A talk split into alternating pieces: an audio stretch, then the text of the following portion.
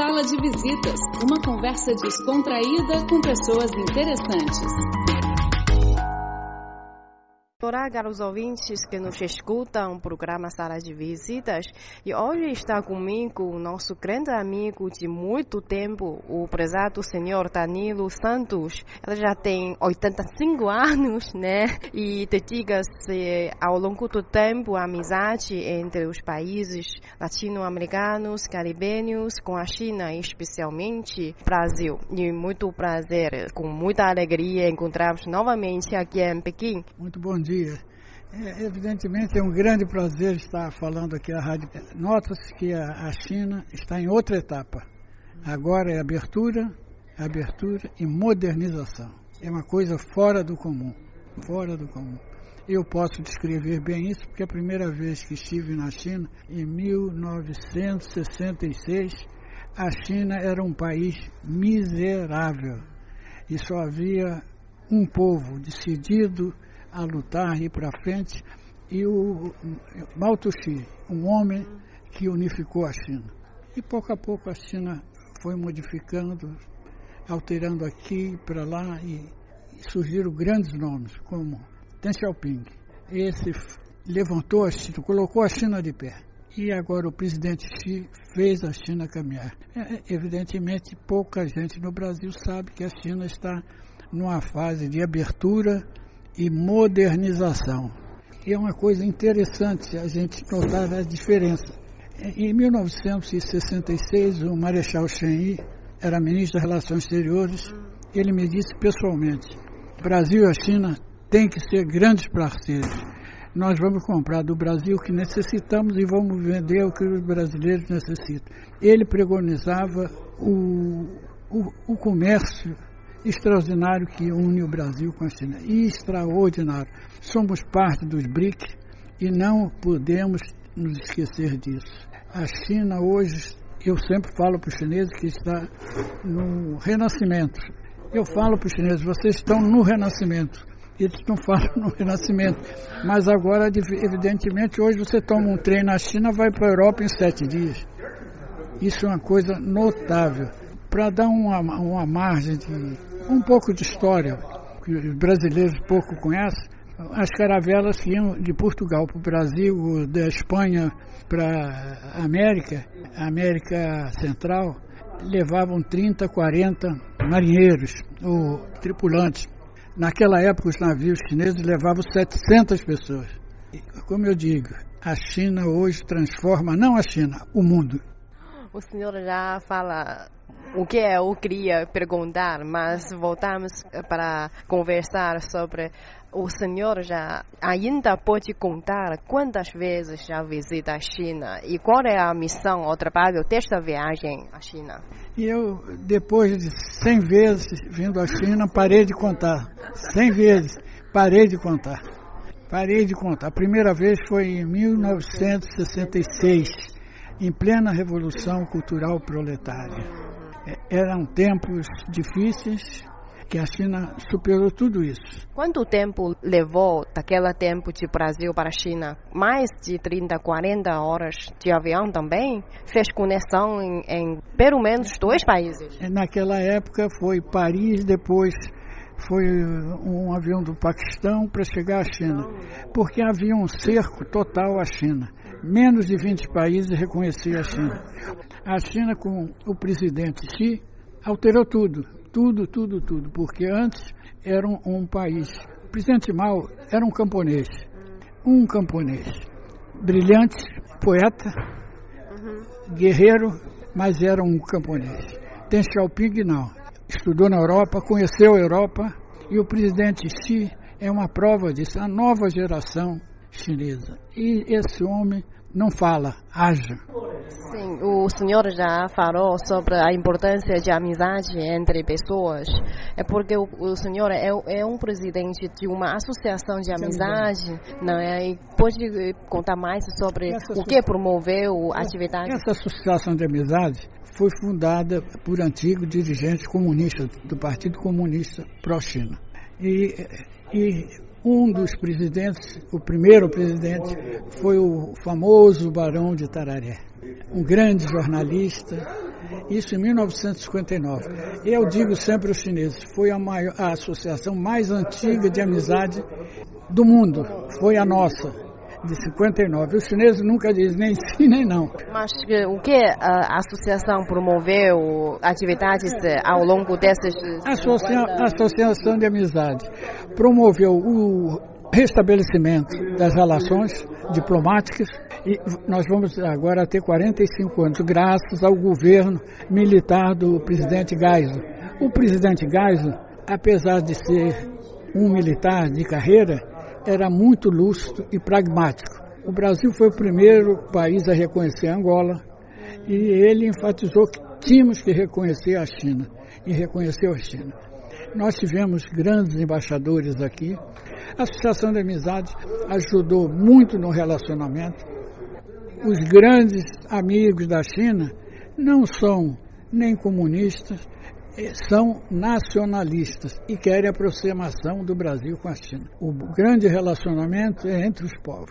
Sim, sim. E eu ouvi uma história do senhor. É o senhor promoveu que Pequim e Rio de Janeiro estabelece relações de cidadãos e irmãs. Foi a primeira cidade irmã da China com o Brasil foi o Rio de Janeiro.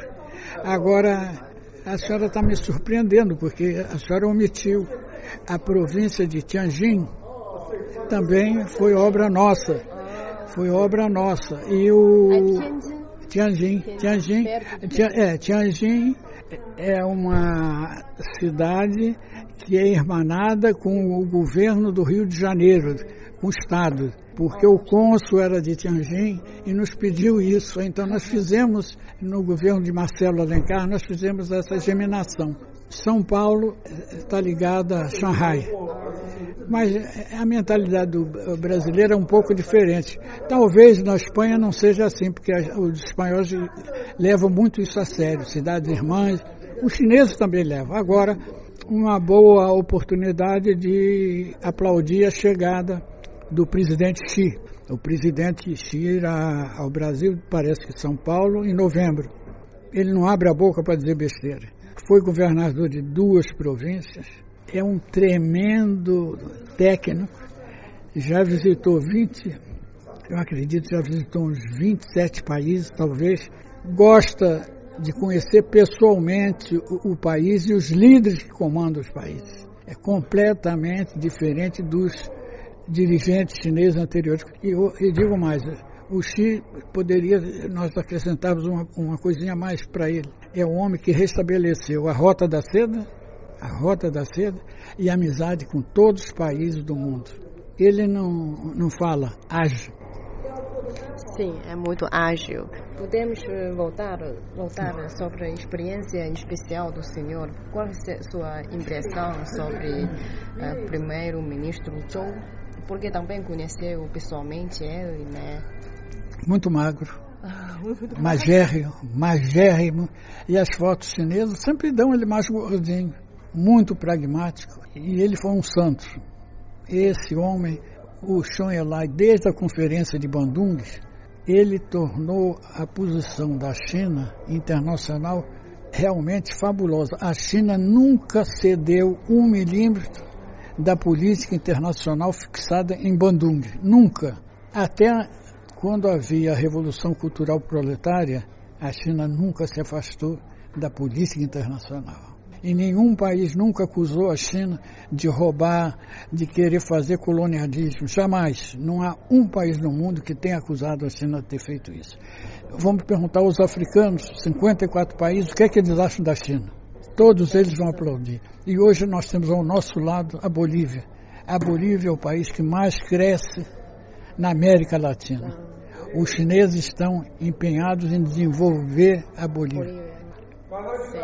E porque o senhor também teve uma história muito especial para nós. Em 1964, 9 chineses foram presos 64. No Brasil. 64. Bom, esses 9 chineses, os chineses estavam no Brasil a convite do presidente João Goulart para fazer uma exposição. O governo do Carlos Lacerda, que depois tentou vir à China, e os chineses não deram visto para ele, ele passou a admirar a China, e ele foi contra. A China não pode fazer nenhuma atividade no Rio de Janeiro. E os chineses, então, foram para Niterói. Não chegaram a fazer a grande exposição porque foram presos. Foram presos e ficaram um ano na prisão. Por quê? Porque eram chineses. Nada foi provado contra dois jornalistas, contra os homens comerciais, só que eles tornaram-se as 9 estrelas da China, muito queridos pelo povo chinês. E graças a eles, porque eles foram ao Brasil fazer amizade. E graças a esses 9 chineses, nós restabelecemos as relações com a China. E Yao Ting, que era o presidente da... Yao Ting, o CCPIT. Era o presidente da CCPIT. Ele que promoveu praticamente esse enlace do Brasil com a China. Nós trouxemos 2 missões brasileiras de turistas e na última vieram 2 funcionários do governo brasileiro. Um era diplomata e um mês depois dele chegaram ao Brasil, o Brasil reconheceu a China. É porque essa história é muito pouco conhecida no Brasil, mas parece ter um jornalista escreveu um livro de pesquisa sobre isso. Foi escrito um livro de pesquisa e eles querem fazer um filme. Eles querem fazer um filme sobre os 9 chineses. Até quem escreveu o prefácio fui eu, do livro. Sim. E a China tem 34, 35 províncias, regiões especiais. Parece que o senhor já conhece todos, quase todos. Eu conheço quase toda a China. Ainda não fui em Mongólia. Mongólia interior, como diz o chinês. Não, mas deve ser muito frio. Não, mas eu conheço bem. Já estive 2 vezes em Harbin, lá para o norte. Também Tibete, já tive o Tibete também. O Tibete é uma coisa impressionante, porque até hoje a China mantém as características do povo tibetano. Agora, a cidade que eu sou agora apaixonado é Shenzhen, porque Shenzhen é o polo eletrônico mundial. Está mais ou menos a meia hora de Hong Kong. Era uma colônia de pescadores, tinham 30 mil pescadores. Hoje, Shenzhen tem 14 milhões de habitantes, enquanto Hong Kong tem 7 milhões. Anteriormente, os chineses pulavam para Hong Kong para fazer compra. Hoje, o pessoal de Hong Kong vai fazer compra em Shenzhen. É uma cidade, tem lá uma avenida que eu digo, parece a 5ª Avenida de Nova York.